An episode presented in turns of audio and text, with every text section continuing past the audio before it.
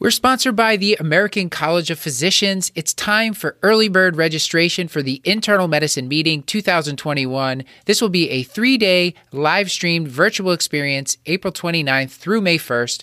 Register now to save at annualmeeting.acponline.org and use the code IM21CURB. The Curbsiders podcast is for entertainment, education, and information purposes only, and the topics discussed should not be used solely to diagnose, treat, cure, or prevent any diseases or conditions. Furthermore, the views and statements expressed on this podcast are solely those of the host and should not be interpreted to reflect official policy or position of any entity, aside from possibly Kashlak Memorial Hospital and affiliate outreach programs, if indeed there are any. In fact, there are none. Pretty much, we aren't responsible if you screw up. You should always do your own homework and let us know when we're wrong.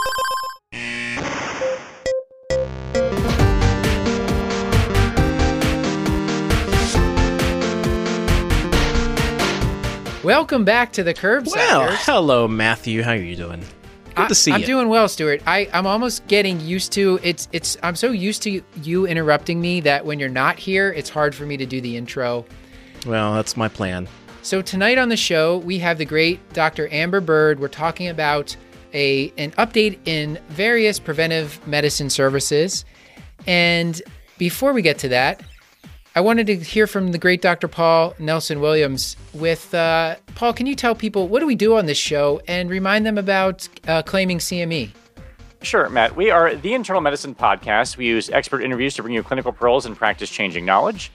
And I would be remiss also if I didn't remind you that continuing medical education credits and MOC credits are available through VCU Health Continuing Education. It's for all health professionals. You can sign up at curbsiders.vcuhealth.org. Um, just go to that website. You can create an account and collect the MOC and CME credits.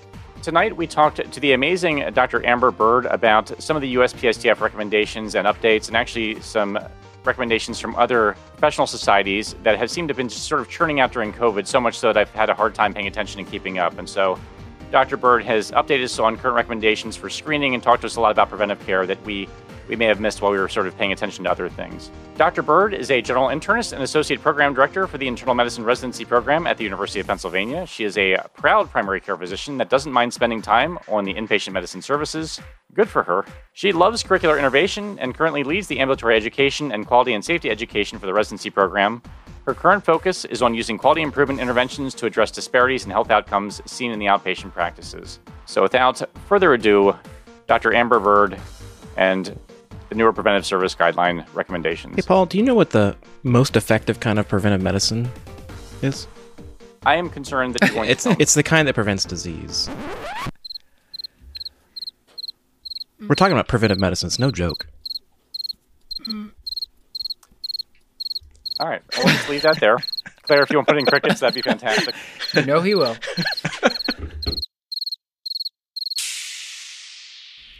Amber, thank you for joining us.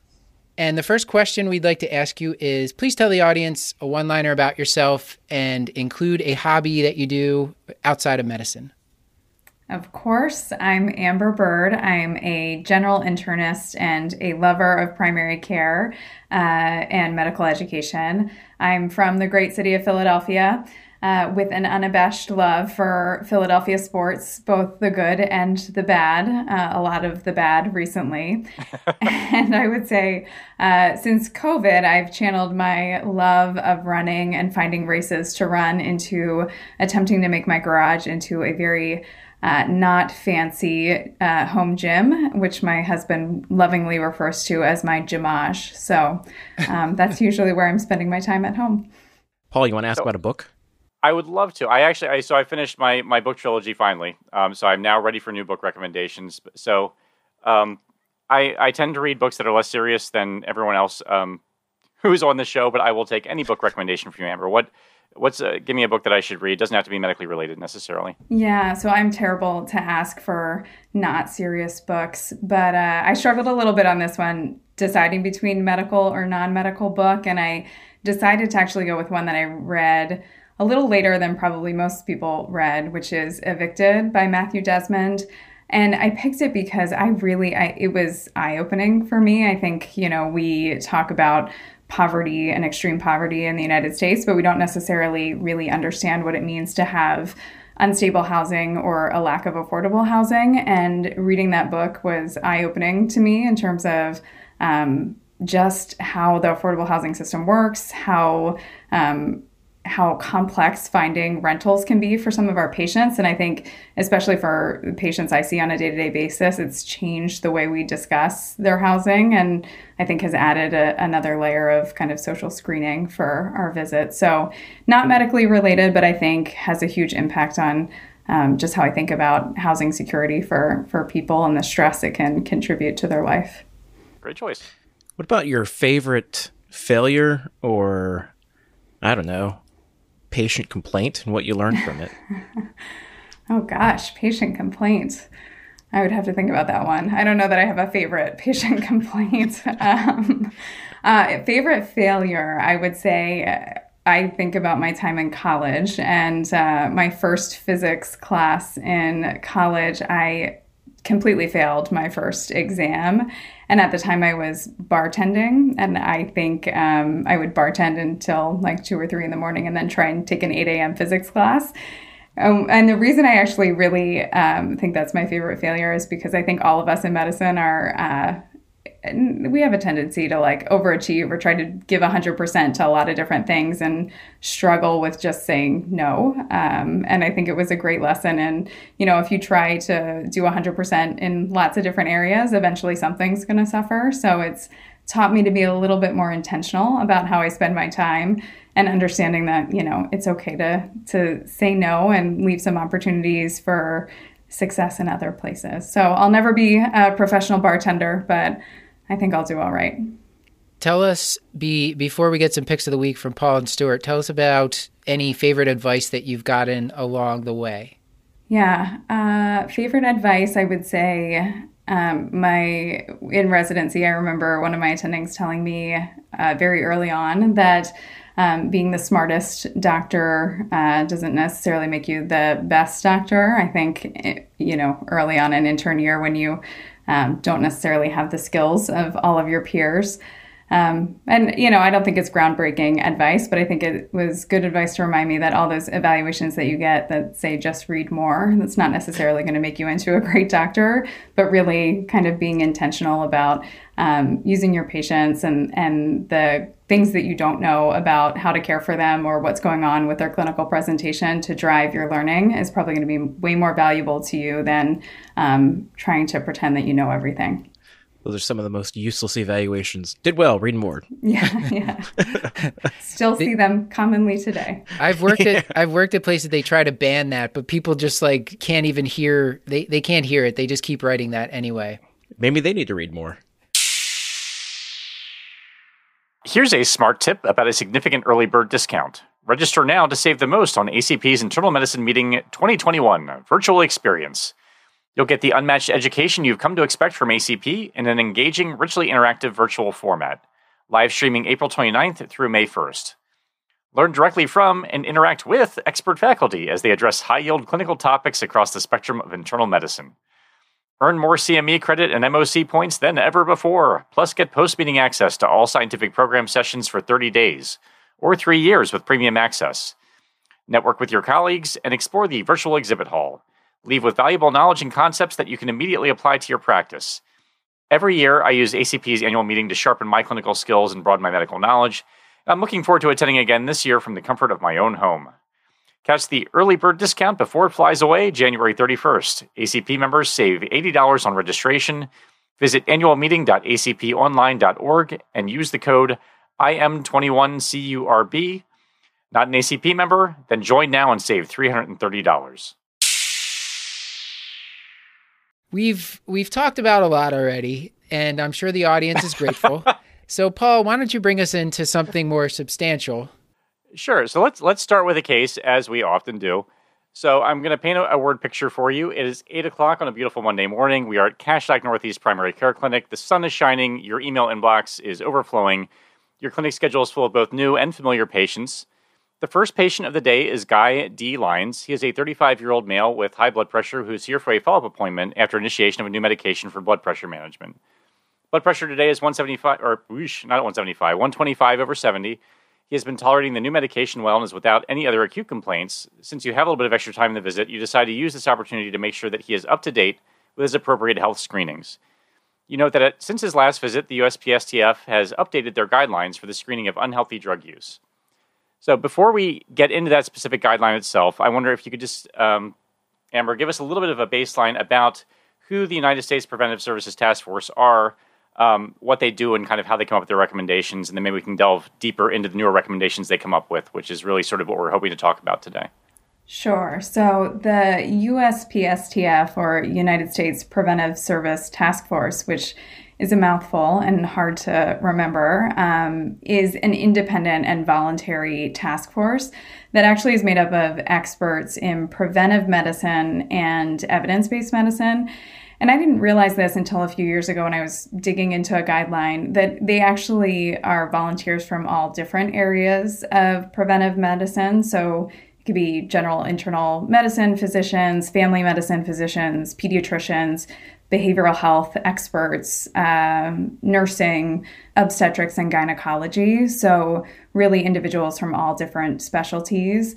And they're tasked with making recommendations about prevention in a clinical context. So, they really are not doing any new studies, they're not doing any new research, but they are taking the existing research, creating um, kind of evidence based guidelines based on their overall assessment of benefits or harms of that screening or preventive treatment that they're assessing. Um, you know, I think for me, there's two big points. So, first is that their recommendations overall are for an asymptomatic patient population. So, they're really trying to look at, you know, the average individual who's going to present to your clinic, and you're thinking about um, specific preventive services that would be applicable to them and their age range.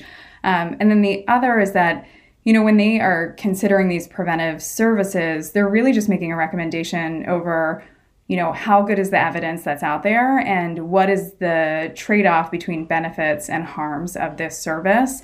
They're not really considering costs at all in that preventive service, um, and that's not a factor in determining the recommendation that they make.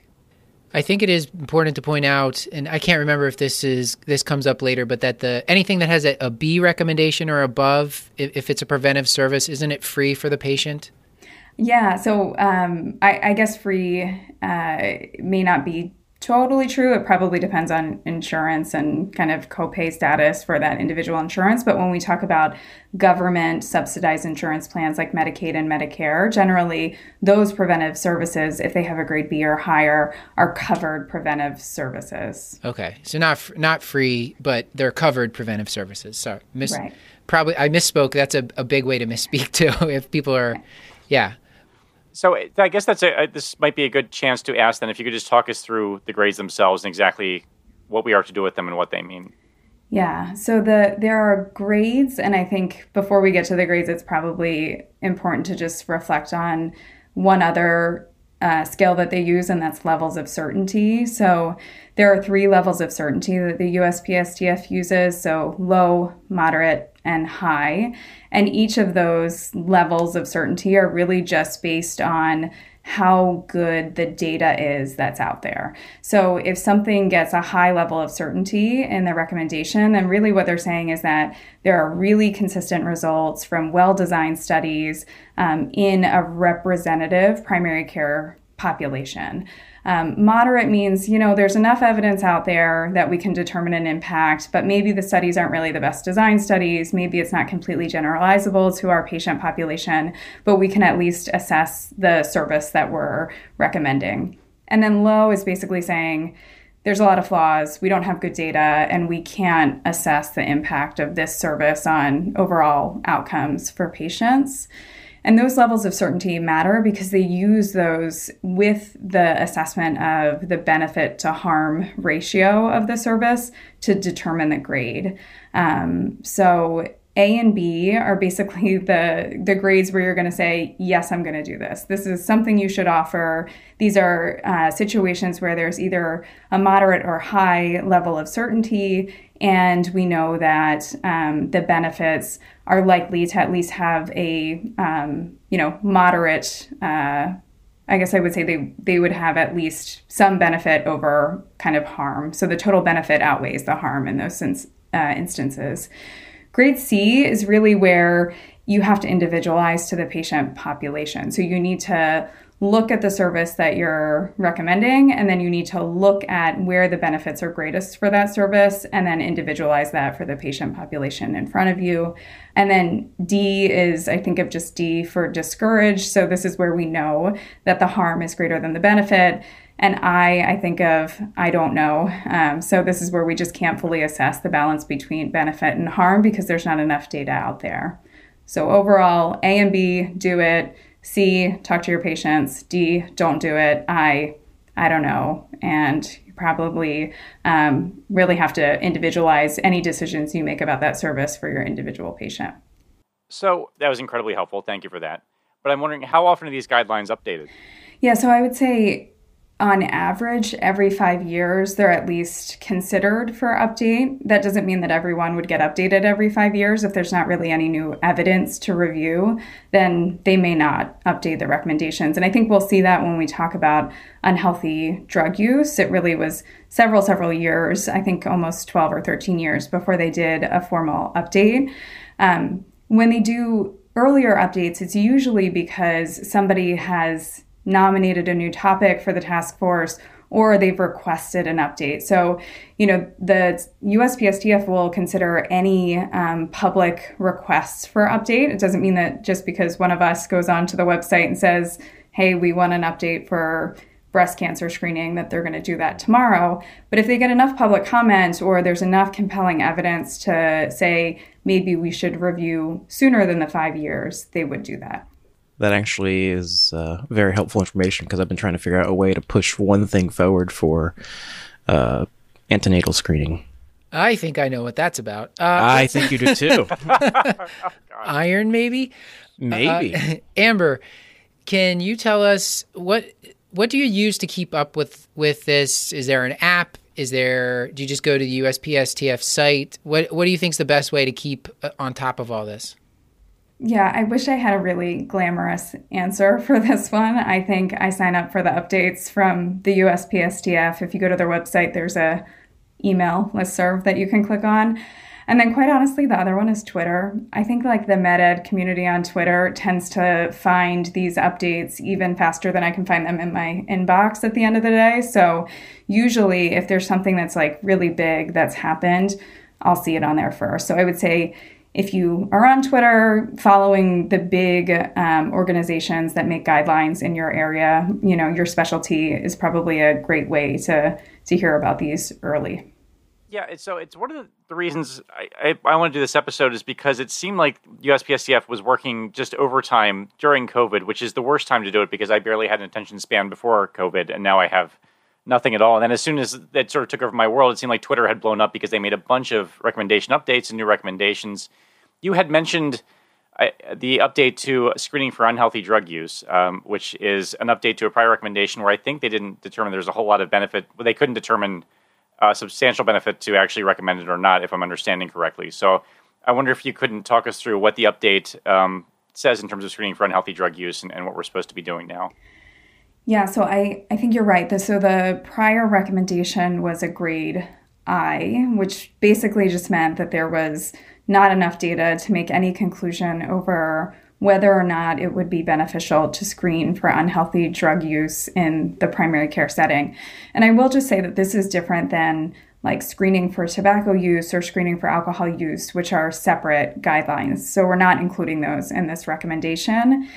And it's been, I, I believe it's been 12 years since they updated this guideline. I, I can't remember if the first one was 2008 or 2007, but basically what's happened in that time is with any of these updates there's just been a lot more data so there's been about 12 studies that looked at 15 different screening tools that could be used in the primary care setting in various primary care settings um, to assess for unhealthy drug use and so that's other you know illicit drug use or prescribed medications that are used in a pattern that is not consistent with the way they were prescribed um, so basically that data showed that there is a net benefit to screening and offering interventions for treatment if they are available in your kind of primary care setting. And so I guess that that is a big if. So, you know, they're saying screen everyone 18 years and older, but do it if you have services for diagnosis, treatment, um, and appropriate care that can be offered to your patients. Um, if you don't have those resources, there's no clear guideline on whether or not you should continue with screening. So I think wasn't depression screening phrased in a similar way? Yes.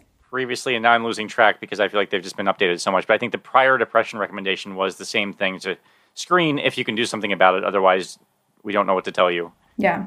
And I think that that's part of the reason that the guidelines were a grade I guideline before is because we didn't know the impact of treatment. We didn't we didn't have effective screening tools. We didn't know the impact of treatment, and so they couldn't really say that there was any benefit at all. Um, but now uh, the the studies that have been done since that time show that really the screening tools are accurate um, for detecting unhealthy drug use. And so one, we know there's a benefit of kind of a good screening tool, but then uh, there have been enough studies that have shown a benefit both in terms of psychotherapy and pharmacotherapy, depending on the unhealthy drug use that's identified.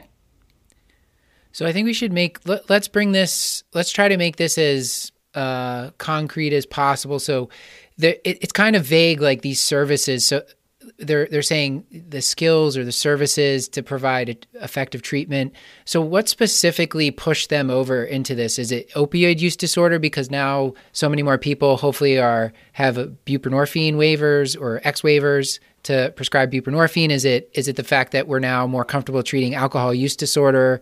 All of the above. Why do you think that pushed them in this direction?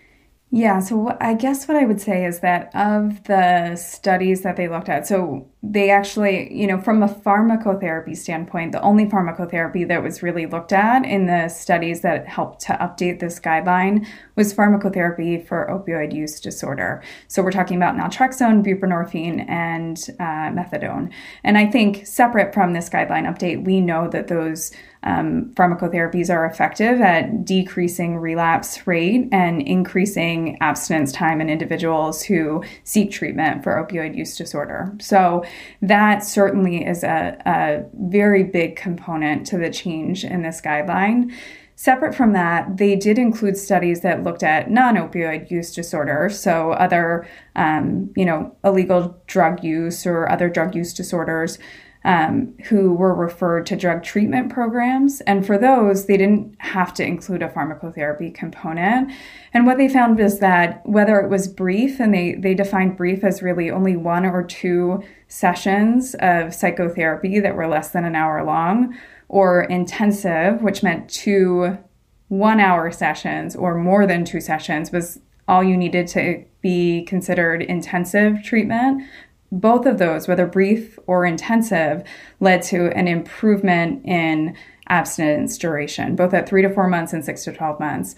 And so I think that, you know, the the driver here probably was the more effective treatment of opioid use disorder um, because that was a bulk of the, the pharmacotherapy data. But there were several studies that showed effectiveness of both brief and intensive psychotherapy. And those psychotherapy methods involved kind of standard um, psychological methods like CBT and motivational interviewing at kind of improving abstinence rates. So it sounds like we're going to we're going to be screening. And if we feel comfortable treating opioid use disorder and we're familiar with the resources for any kind of alcohol or drug treatment in our area, then it'd be reasonable to screen. One of the things I thought was interesting is that uh, they actually included a statement that said to minimize the potential adverse effects such as stigma, labeling, or medico legal consequences of asking questions about drug use and documenting and reporting answers, we should be aware of our state reporting requirements. Uh, that that kind of scared me. I'm like, am I going to get someone in trouble by just writing that they like, I don't know, used cocaine once in the 80s or something like that?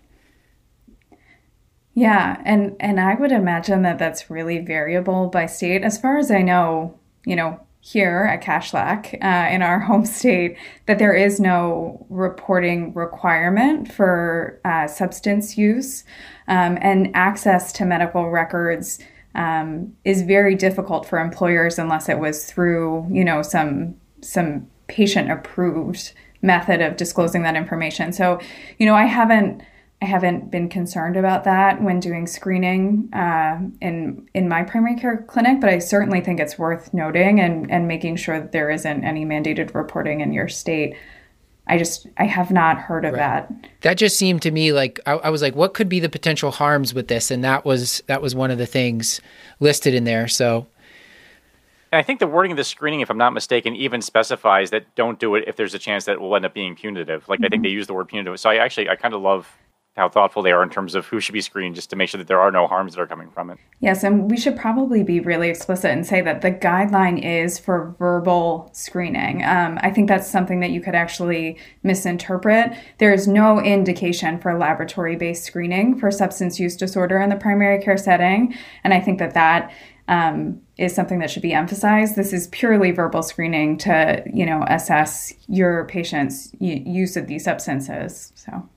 Amber, we were talking about you, you, mentioned there's a bunch of tools they looked at, and, and beforehand you told us the NIDA quick screen is one. So, and this is a, I believe it's mostly a verbal thing that you can go through with the patients. Can you talk a little bit about how people might use that? Is that convenient to just pull up in the clinic? I haven't used it before. Is it convenient to pull up and just go through with the person?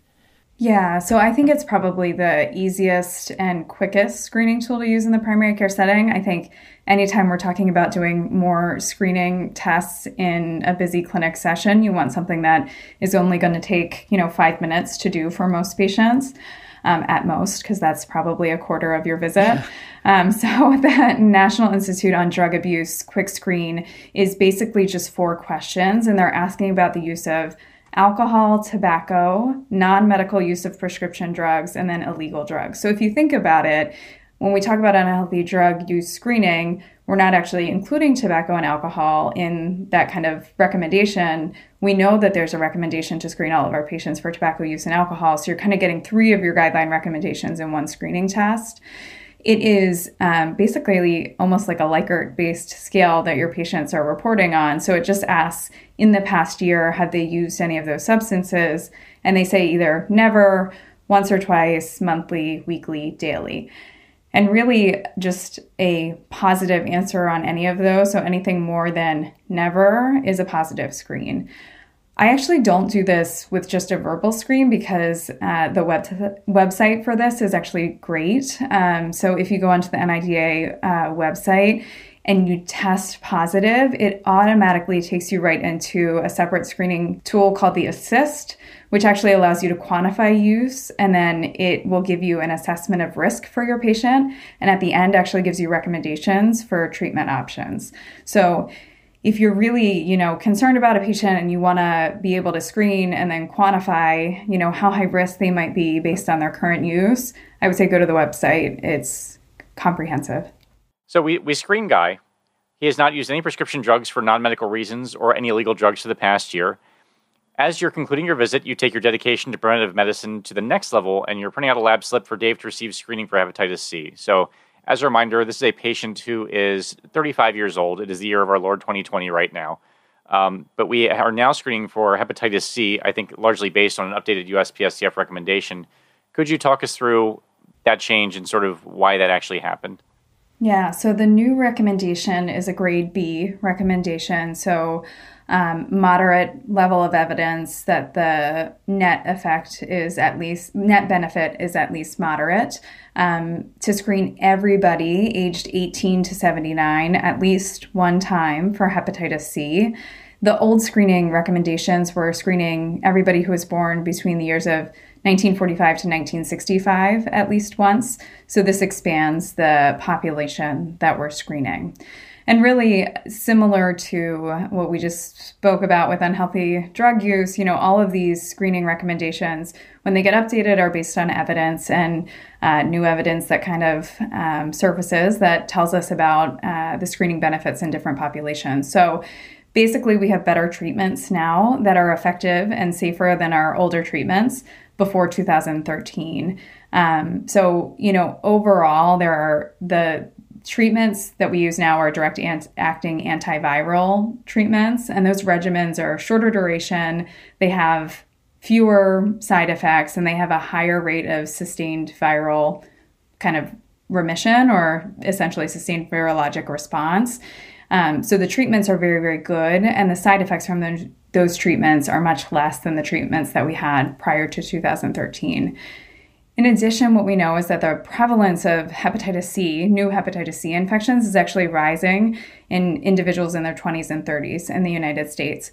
And some of that is associated with increased rates of IV drug use. Um, so, you know, I think when you look at this, we're missing a population that would actually benefit from screening based on the old guidelines. And we now have an effective treatment that is less harmful to patients if you take a look at just studies overall, we know that the benefits of treating chronic hepatitis C um, far outweigh the risk of those treatments now with these new medications.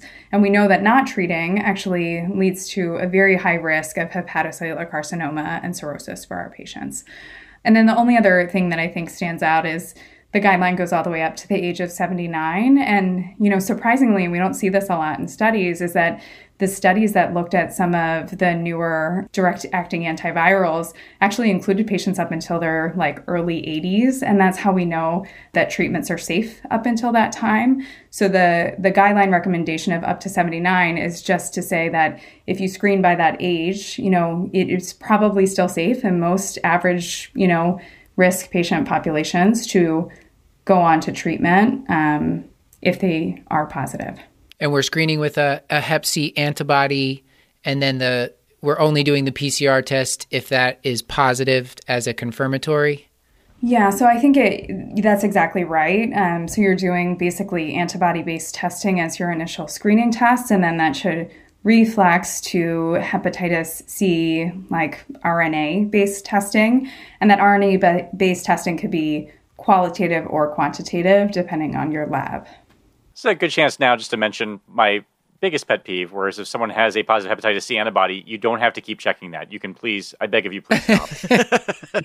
um, And then I think the other, and I'm not sure there's even a question in here, but I think one of the other things that was interesting about this is reading through the, the justification for it, is it really seemed to address health on the individual level. Like, really, the the idea is that there's this very treatable disease. It prevents hepatocellular carcinoma but there didn't seem to be a whole lot of discussion about at the population based level in terms of prevention of transmission among patients with injection drug use or that kind of thing. Like that seems to not be even a consideration uh, for the guideline, which I thought was interesting. But I guess now that based on what you told us before, is I guess in keeping with their overall philosophy of really focusing on the primary care population and not one specific niche patient population. Yeah, and I, I think it gets into that kind of reflects on a question that often comes up, which is okay, we did this one time screening. Should we keep screening? And I think the argument there is now you've moved beyond an average risk patient population, the same way we would think of, you know, if I have a patient with an elevated BMI and I get an A1C once, is that enough? Probably not, right? That's a, a higher risk patient population by nature of their other health conditions. And I think for hepatitis C, we almost have to think about that the same way for, you know, IV drug use. They're not, now no longer in that average risk patient population. And reminder that reinfection is possible even if they've been treated as well. Yes. Yeah. Uh, Stuart, do you want to read the second case? Sure. So after we've uh, talked about Guy to the nth degree, you now have a another patient on your sunny Monday morning, Mr. Lines. He snags some cold coffee from the workroom. As he questioned the exact age of your beverage, which is kind of scary. You feel empowered by the goodness of prevent- preventive medicine. Scroll through even more guidelines through Twitter. In the hall, on your way to the exam room, Miss Pat Paloma. Well, she's a healthy 24 year old female here for her yearly checkup. She has had her first pap smear at age 21. It showed no evidence of epithelial malignancy or any other abnormalities. She remembers being told that she would need her next one three years later, as many of her friends have done. However, she was wondering if there are any other options for screening, or perhaps she could po- postpone testing altogether. Armed with your knowledge of screening guidelines, you feel prepared to advise this patient. So, what are the most recent changes to the screening guidelines for cervical cancer, and have they been affected in this post COVID era? Yeah, so this is a great time to remember that um, despite how much we just spoke about USPSTF, that USPSTF is not the only group that will give us guidelines and make recommendations about screening and preventive services. And I think just as we mentioned with USPSTF, every group is going to have their own priorities um, that's going to help to drive their guidelines. So, the American Cancer Society, the American College of Obstetrics and Gynecology, they're all going to use kind of their preferences um, their societal preferences and goals to help drive their recommendations based on their um, evidence review. Um, so understanding the the body that's putting out the uh, recommendations can help you to interpret them for your patients when they show up in the clinic. Um, and the example I always use for this is you know, the American Cancer Society is going to pr- prioritize finding and treating cancer, right? Their goal is to kind of eradicate cancer as much as they can, um, and and they're going to prioritize that at the expense of probably more false positive you know test results than maybe another body would so the us preventative services task force is going to look at overall benefit and harm. Um, and their goal is not complete eradication of a disease if that means there's more false positives or more harm. Whereas, you know, maybe the American Cancer Society is going to tolerate a little higher rate of false positives if it means detecting more cancer earlier on. So, with that background, I think the easiest way to, to understand the changes that the American Cancer Society made is to really understand where we started with USPSTF. So I might just mention those guidelines first, which were updated in 2018, and then we can kind of compare them to the American Cancer Society. So in 2018, USPSTF basically added one additional screening option to their cervical cancer screening guidelines for women between the ages of 30 to 65. So the guidelines had always recommended cytology only based screening every three years, or cytology with co tests for HPV for women every five years for women between the ages of 30 to 65. In 2018, USPSTF added on primary high risk HPV testing only every five years, meaning you did not need to do cytology testing with it. And any of those screening modalities was considered to be equivalent for women between the ages of 30 and 65. In 2020, the American Cancer Society came out and updated their guidelines and kind of made a mess of all of the old guidelines. so I think there's four big take home points from it. So the first is they increased the starting age of screening to 25. So they basically said stop screening between 21 and 24. The second big takeaway was they said that primary HPV testing every five years until the age of 65 should be the preferred method of screening for all women who are undergoing cervical cancer screening. They added the caveat of if you don't have access to primary HPV testing, then you could do co testing every five years or cytology only every three years. But they heavily emphasize that this is a transitional recommendation, that everybody over time should be moving to primary HPV based testing every five years. And then the final kind of update that they gave was kind of clear guidelines on when we should stop screening after the age of 65. Which says what? That if there's no ascus or uh, abnormal cells, you just stop screening. Is that that's is that correct?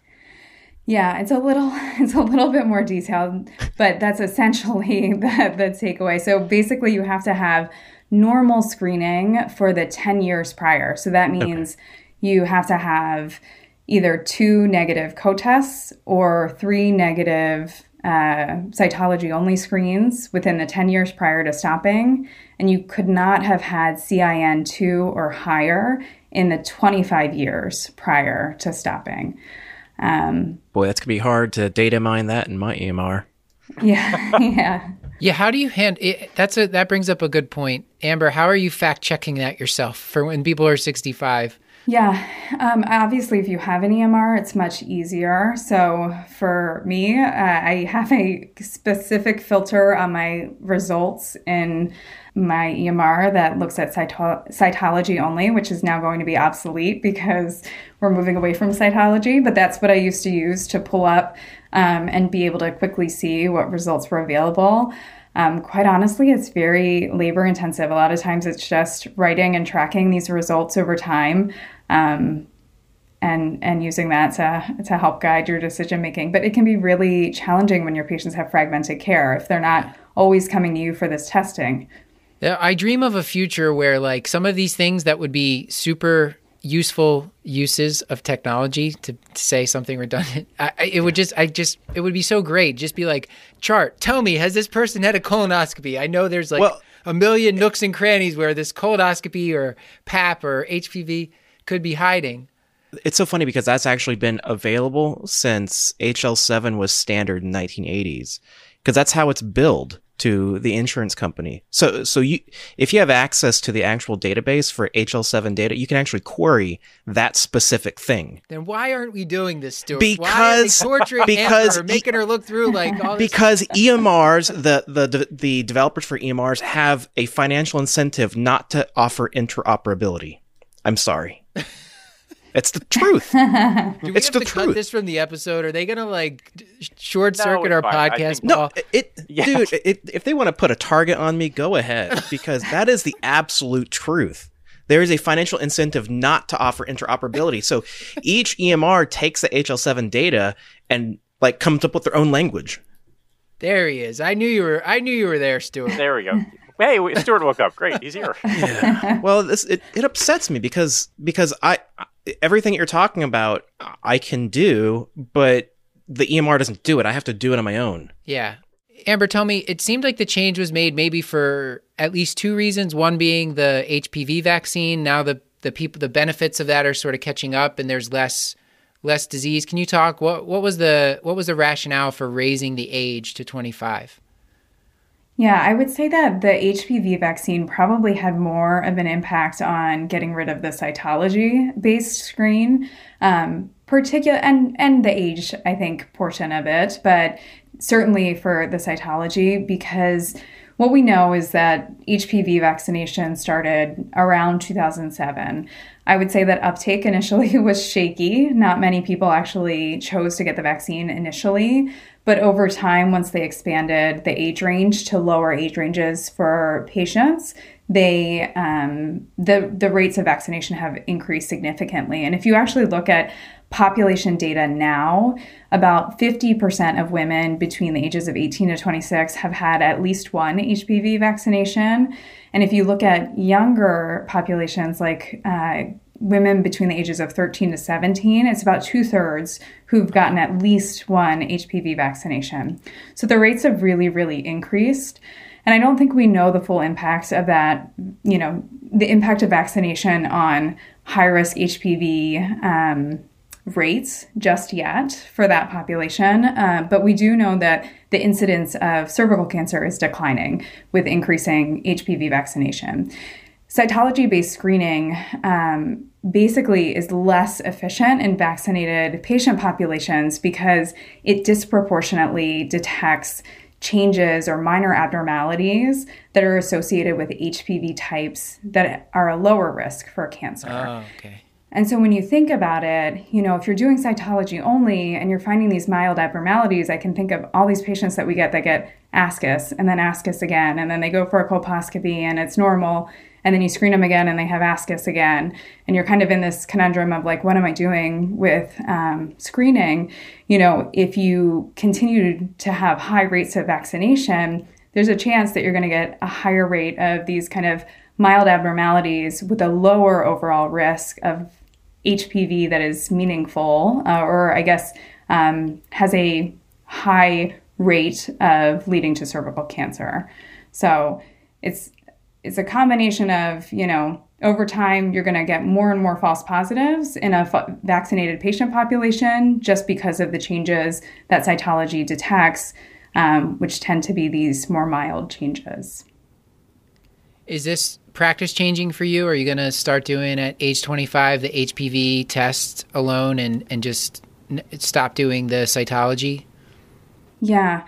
You know, the age portion of this is interesting to me because um, I think when, when we think about the age 21 to 24, you know, I guess when you think about cervical cancer screening over a longer period of time, we used to start at 18 and that got pushed to 21, and now we're kind of pushing to 25 the incidence of uh, cancer in women aged 21 to 24 is low. Um, you know, of all of the cervical cancers that we see in the United States, only 1% of them are in women aged 21 to 24.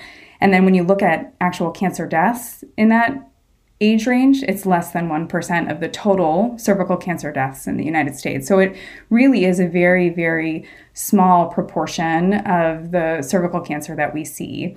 Um, and I think if you combine that with the fact that we have higher transient infections in that age range in women between the age of 21 to 24, it, it kind of pushes me towards not wanting to screen that population because they have a very low risk for cancer. They have a higher risk of these transient infections that are likely going to clear on their own. And we know that the more procedures that we do to the cervix, the higher risk of future obstetric complications for those patients. So to me, it's a really low value age range uh, to screen. And so stopping screening between 21 to 24 i think is going to be easier for me than probably a lot of patients um, who are accustomed to screening. Yeah.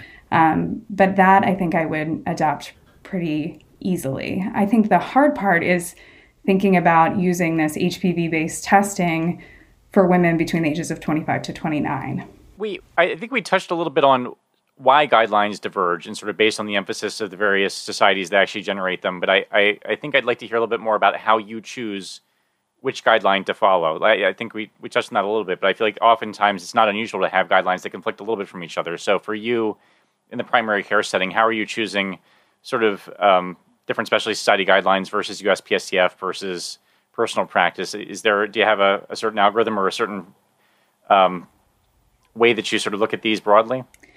Yeah, I I would say, you know, overall I think the the tough truth of screening guidelines is you almost just have to get comfortable with reading and interpreting the data summaries that they provide with their guidelines.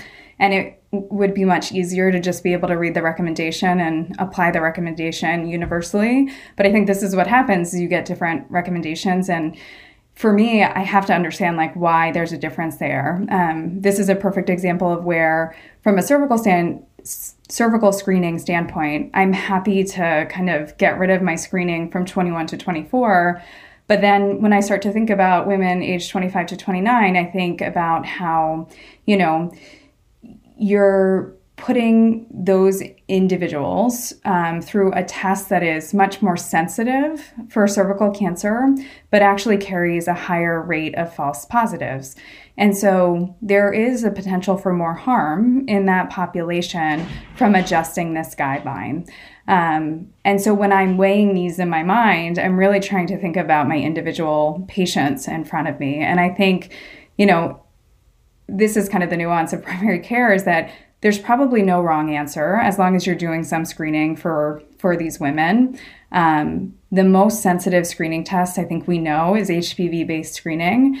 But if I have a patient who I know is going to be much more affected by the harm of an abnormal test result, um, which I think is a real harm. I think sometimes we say it and, and kind of brush it off, but I think we all can think of patients who have had an abnormal test result that ends up being fine, but the time in between, you know, that colposcopy or that confirmatory test is really stressful for them. Um, I have to weigh that as I apply kind of the screening guidelines. So for me, um, you know, for cervical cancer, I, I, look at the data and I say, what am I really trading off here?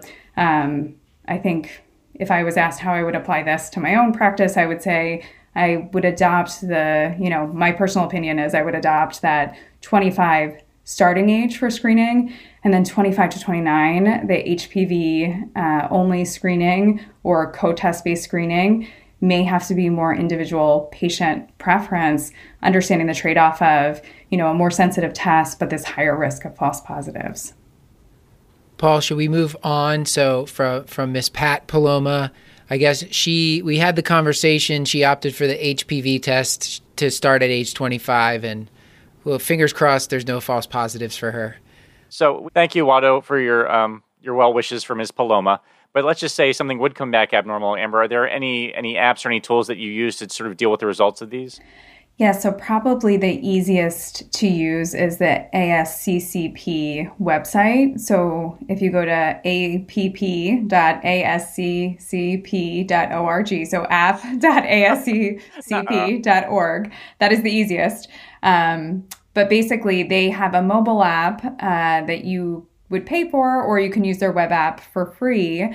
And the best thing about that is you can actually put in your patient's last two PAP results and it will take you through an algorithm to tell you what their screening recommendation would be.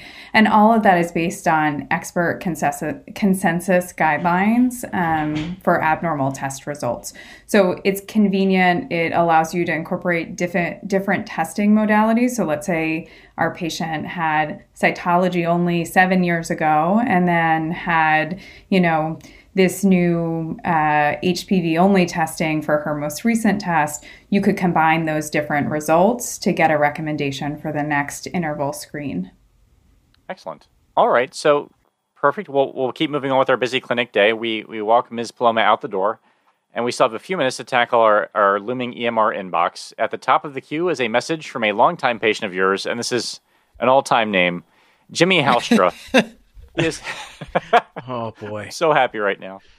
He is a lovely, healthy 46 year old gentleman. You can't be 46 and a gentleman. That's just, that's not a, he's just a 46 year old guy um, who read online that the guidelines for screening for colorectal cancer have recently changed, and they are now recommending screenings as early as age 45. He has no acute GI complaints, um, nothing systemic that's worrisome at all. However, one of his close friends was recently diagnosed with colorectal cancer, and he is now wondering about your thoughts about starting his screening earlier.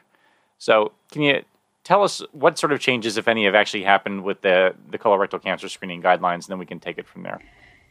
Yeah, so the USPSTF guidelines haven't changed just yet. Um, so this can get confusing, but in October of this year, they released their draft recommendations. And basically, if we think back to the beginning when we talked about, you know, how the panel works and how people can make recommendations for earlier reviews, um, basically, the USPSTF uh, did a full evidence review over the past year or so, looking at um, updated evidence for colorectal cancer screening in, uh, you know, average risk adults in the United States. And at the end of that, they compile all that evidence and they give us a draft recommendation where they give us a grade and their recommendation. But before they publish that, they actually um, put it up for public comment- commentary. And so basically, that draft recommendation is published so that everybody can look at it, look at the evidence that they've reviewed, and then make comments about whether or not they agree or disagree or have other things that they would like added for review prior to the final recommendation. And so for the colorectal cancer screening guidelines, the public commentary period is now closed. So what that means is they've already taken in all those comments and now we're just waiting for them to fully publish their final recommendation. So I, I, guess two questions. Uh, can you, and the first one's probably not a fair one, but can you think of a time where a draft was put out for public comment, the comment, the public went bananas, and then they just changed their minds and did not end, and then putting out the draft in, in a finished form? Like I'm trying to think of it of an episode and I can't. Yeah, I mean, I the most controversial updates I think of are really the breast cancer screening guidelines, but that I think was more like the American Cancer Society guidelines were different and more discussion over the interval for screening. I don't actually believe that that led to a real change in the final recommendation. Um, so, not off the top of my head, can I think of any where they actually changed the recommendation in the end? When I was reading about this, there was a website I came across. It's called fightcoloncancer.org or fightcolorectalcancer.org. And one of the things they were saying is that this is going to, by lowering the age, it'll make uh, 19 million more people eligible for colorectal cancer screening. And one of the things that I thought was really interesting was they were calling, and this was not done yet, but they were calling for them to to pay for follow up colonoscopies for for screening colonoscopies that were abnormal and and not calling them diagnostic colonoscopies because I guess there's a difference in the payment cost for patients. And I just thought that was super interesting. Kind of goes back to the previous comments where we were talking about how uh, screening screening is covered, but I guess if someone gets shunted into one of these pathways where they have abnormal testing, it may not be. And they're saying that if it's linked to a screening, it should continue to be considered screening. Yeah, and I think that really depends on insurer and how they cover some of these tests. You know, before, and I would say even now, when I think about whether or not this would actually change my practice, in general, when I think about these like updates it, until they're final, we oftentimes don't change our practice fully because insurance won't actually cover these yeah. tests. And so when you think about screening a 45 year old who may be very interested in colorectal cancer screening, if they're going to pay out of pocket for a colonoscopy, that's a lot of money. And prior to the age of 50, for most of our patients, you actually have to, you know, order a diagnostic colonoscopy to even get it approved with some symptom for the patient, taking them out of that average risk patient population. Um, so these guidelines are actually really, really important and necessary to even allow for screening um, in kind of expanded patient populations. Um, because without them, there isn't an option for most patients. Stuart, I, I know you wanted to bring up yeah, Black Panther. I was going to say, I just want, I just wanted to say that I hate to be the poor soul who had to go through all the public comments for colorectal cancer screening for this year, um, because I, I just imagine that there were tens upon thousands of comments about Chadwick Boseman. I just, at least that's the way I'm imagining it in my mind's eye. Yeah, I, I guess I would actually say like the one um, part of this screening guideline that a lot of people um, could easily tie to Chadwick Boseman and, and would advocate for is that changing this guideline probably will help if assuming that the adoption of screening was universal and we really screened everyone between ages 45 to 50 that changing this screening guideline would actually help to decrease disparities in colorectal right. cancer outcomes um, so you know there there is an argument that like you could actually um, have an impact on disparities for Black patients if we screened sooner between yeah. the ages of 45 and 50. Excellent. So Jimmy Houstra may have a colonoscopy coming his way, uh, covered by insurance if if this recommendation goes through. Yeah, and the only other caveat I'll just add briefly is that the recommendation is not just for colonoscopy. I know we, yes. we tend to think of that only, but um, when we're thinking about cost and, and maybe how cost could uh, change drastically if we start screening everyone between 45 to 50, really, we don't know what screening modality is most effective. And so right now, the guidelines are for any of the um, screening modalities. So, colonoscopy, uh, FIT testing, fecal occult blood testing, etc. Um, so, so we could potentially have lower costs if you know people were doing FIT or fecal occult blood testing in that time period. But so, I had one one or two rapid fire questions for you. When someone comes in and asks you to screen them for a cancer that we don't have a test, a screening evidence for, how do you handle that? Like someone's like, I want you to screen me for ovarian cancer because I had a great aunt who had ovarian cancer. Yeah, usually a long discussion. um, so oftentimes I I will be honest and just say we're not very good at screening for that cancer or the things that we can do don't actually help us to find that cancer um, and and may actually you know depending on what they're asking for may actually cause more harm or might may find things that really aren't a problem at all for you. I think of this the most with women who still think that they need a pap test after age 65 or who are asking for like a regular pelvic exam. When they come in i will say i am happy to do a pelvic exam as part of your like annual exam but I want you to understand that this is not going to help us to find, you know, ovarian cancer sooner or earlier. Um, in in most patients. And so I don't want you to think that this, you know, is a screening test that is helpful in that sense. And quite honestly, for for most patients for something like that you know women will say well you know what i don't really want a pelvic exam so if you're not if you're going to do a pelvic exam and it's not helping to find anything then why are we doing it um, so right. I, there's nothing glamorous, just a conversation. And Paul was telling me about uh, patients coming in. Uh, Paul, you want to talk about this? The the this this blast like sh- uh, shotgun style screening for for patients. Oh yeah, I mean it's not a terribly exciting story, but I just I fairly recently, I had a bananas patient for him that I, uh, I, the patient brought in on behalf of his employer, and apparently you get some sort of rebate or incentive for actually getting different types of screening done. And this was even more exotic than the the carotid intimal thickness screening that you can get in, in some van that's parked outside. Yeah, those are the ones I get more is... often. The the person that's like, I had yeah. a AAA, and they they did they did like all this a AAA screening, carotid intimal thickness, uh, ABIs, all this all this stuff.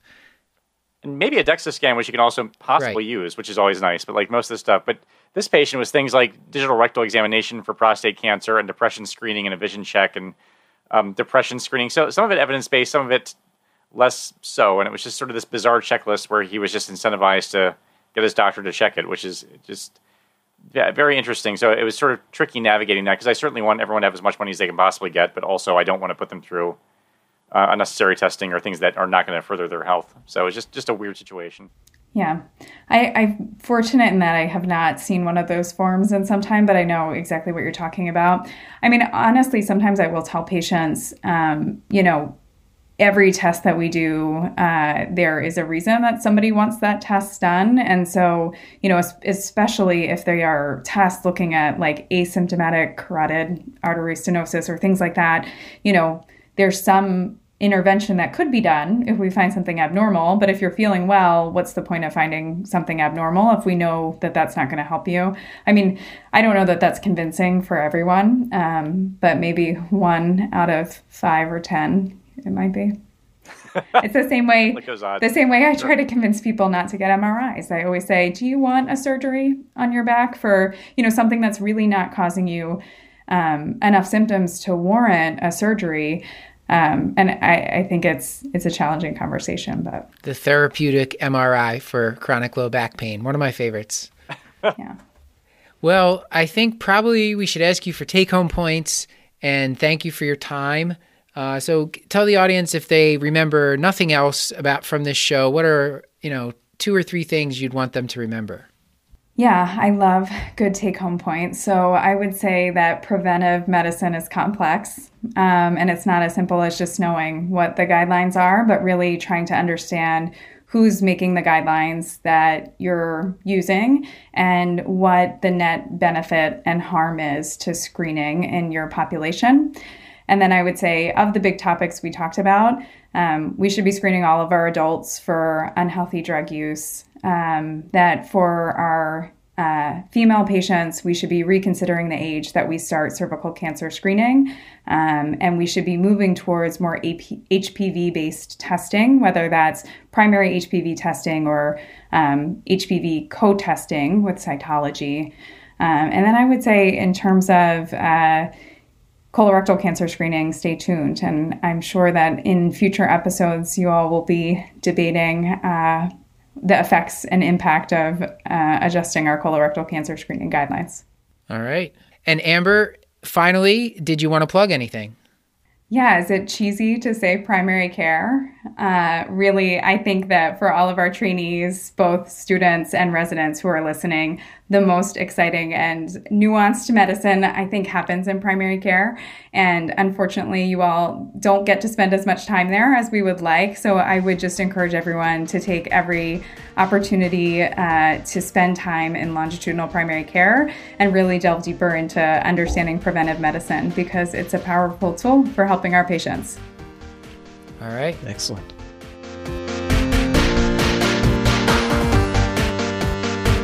This has been another episode of the Curbsiders, bringing you a little knowledge food for your brain hole. Mmm, delicious.